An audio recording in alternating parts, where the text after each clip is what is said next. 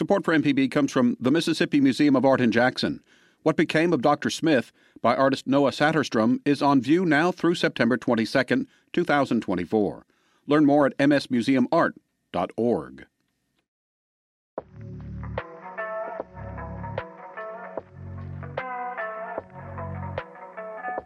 Hi, everybody. I'm Catherine Pierce, and I am the Poet Laureate for the state of Mississippi.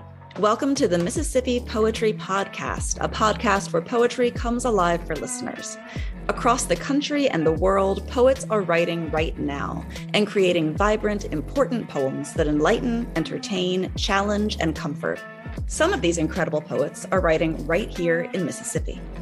Each episode of the Mississippi Poetry Podcast will feature a different poet with Mississippi connections. We'll hear a poem, chat for a bit, and maybe learn a fun fact or two. I am absolutely delighted to welcome Amy Nezhukumatathil to the podcast today. Amy Nezhukumatathil is the author of the nature essay collection World of Wonders, the Barnes & Noble 2020 Book of the Year, and four collections of poetry, most recently Oceanic. Awards for her writing include a Guggenheim and a Mississippi Institute of Arts and Letters Poetry Prize, and she is professor of English at the University of Mississippi. Amy, thank you so much for coming on and talking with me today. So, what are you going to be reading for us? Thanks so much, Katie. I'm going to read um, a poem just based on um, some high school and elementary school memories and um, and just kind of reflecting in on that. And this is called On Listening to Your Teacher, Take Attendance. Breathe deep, even if it means you wrinkle your nose from the fake lemon antiseptic of the mopped floors and wipe down doorknobs, the freshly soaped necks and armpits.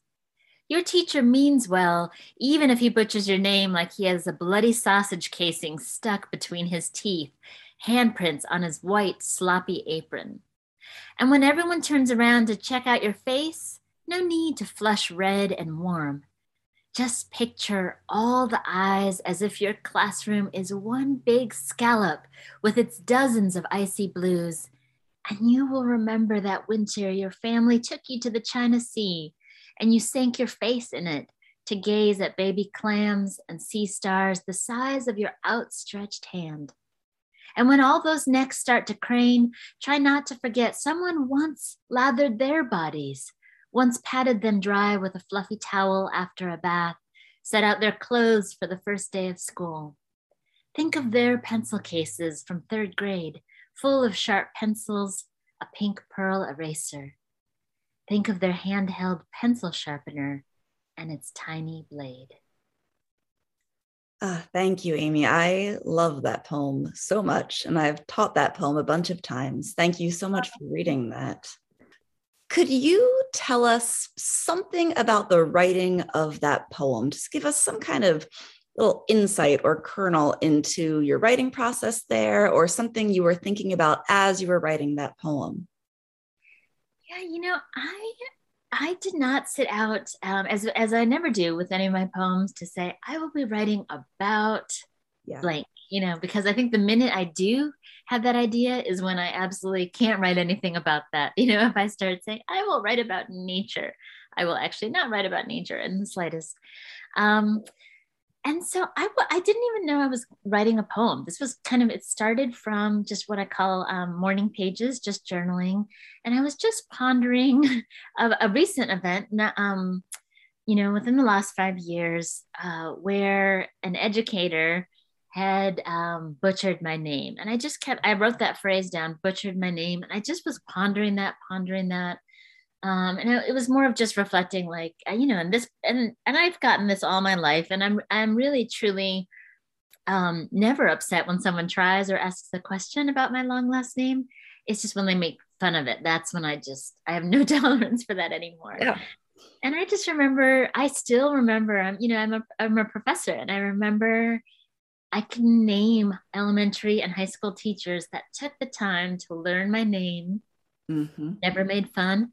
And I also remember the teachers who made fun of my name and who encouraged others to call me names that were not mine. You know, um, Amy Alphabet is one, um, Amy wow. Nebuchadnezzar, Amy. Um, oh, I mean, even like majorly just not so great names. and I, la- I can laugh about it now, but it this poem just kind of stemmed from that phrase, what does it mean to butcher a name? And then the rest of it, as I tried to do in my life, um, tried to give people the benefit of the doubt, tried to remember them even as humans too. And that is really hard for me when it comes to someone making fun of my background.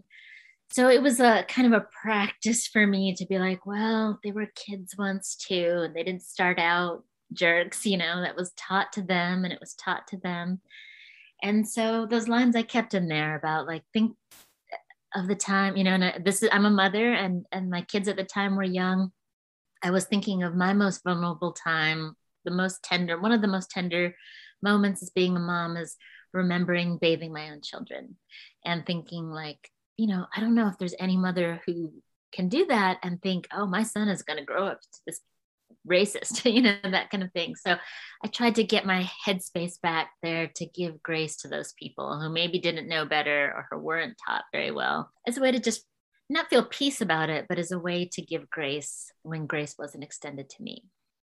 Thank you. I love that. I mean, I think that that poem is it's such a um it's such a wonderfully complex poem. I mean, I think the way that you just like you were saying, the way you kind of address your subject matter and then kind of weave these other layers into it is something that I just I really love about that poem. And I think that it's a poem that it surprises in its construction the way it kind of goes on and the way you do bring in you know think about who these people were when they were children think about this you know stretch your imagination toward this i love that thank you so much for reading that poem i just love that poem one more question for you actually a couple more but one more what advice would you give to someone who wants to start off writing poetry, or maybe someone who already is writing poetry and wants to do some more of it or get better at it? What's what's some advice that would be useful, do you think?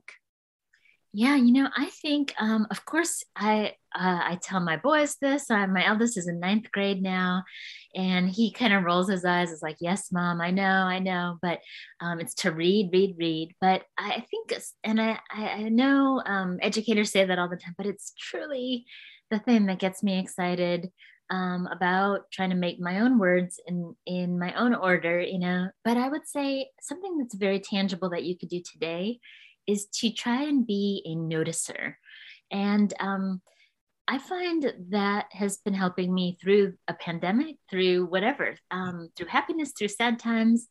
When you just notice things and you take time to unplug and not be staring at a screen, and I'm not anti screen, I just try to, you know, relegate it as much as possible, just keep it um, not for entertainment. Uh, the bulk of your entertainment this is the mom and me coming out.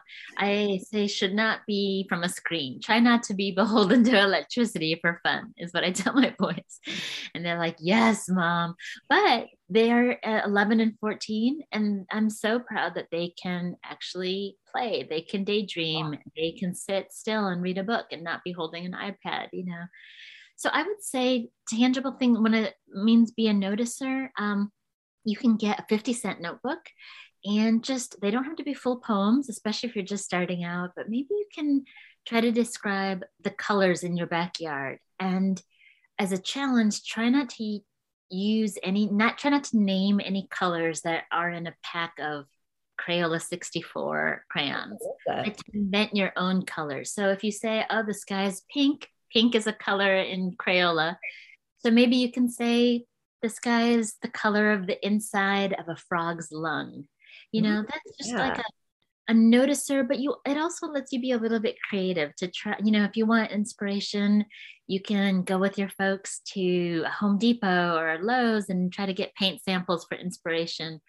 But I think that's a tangible way for you know my students as young as elementary school to grad students they love naming colors and that's something that you can do today, just in a notebook. See if you can name the colors in your bedroom, name the colors in the sky right now at this moment, but do not use um, Crayola as your starting point.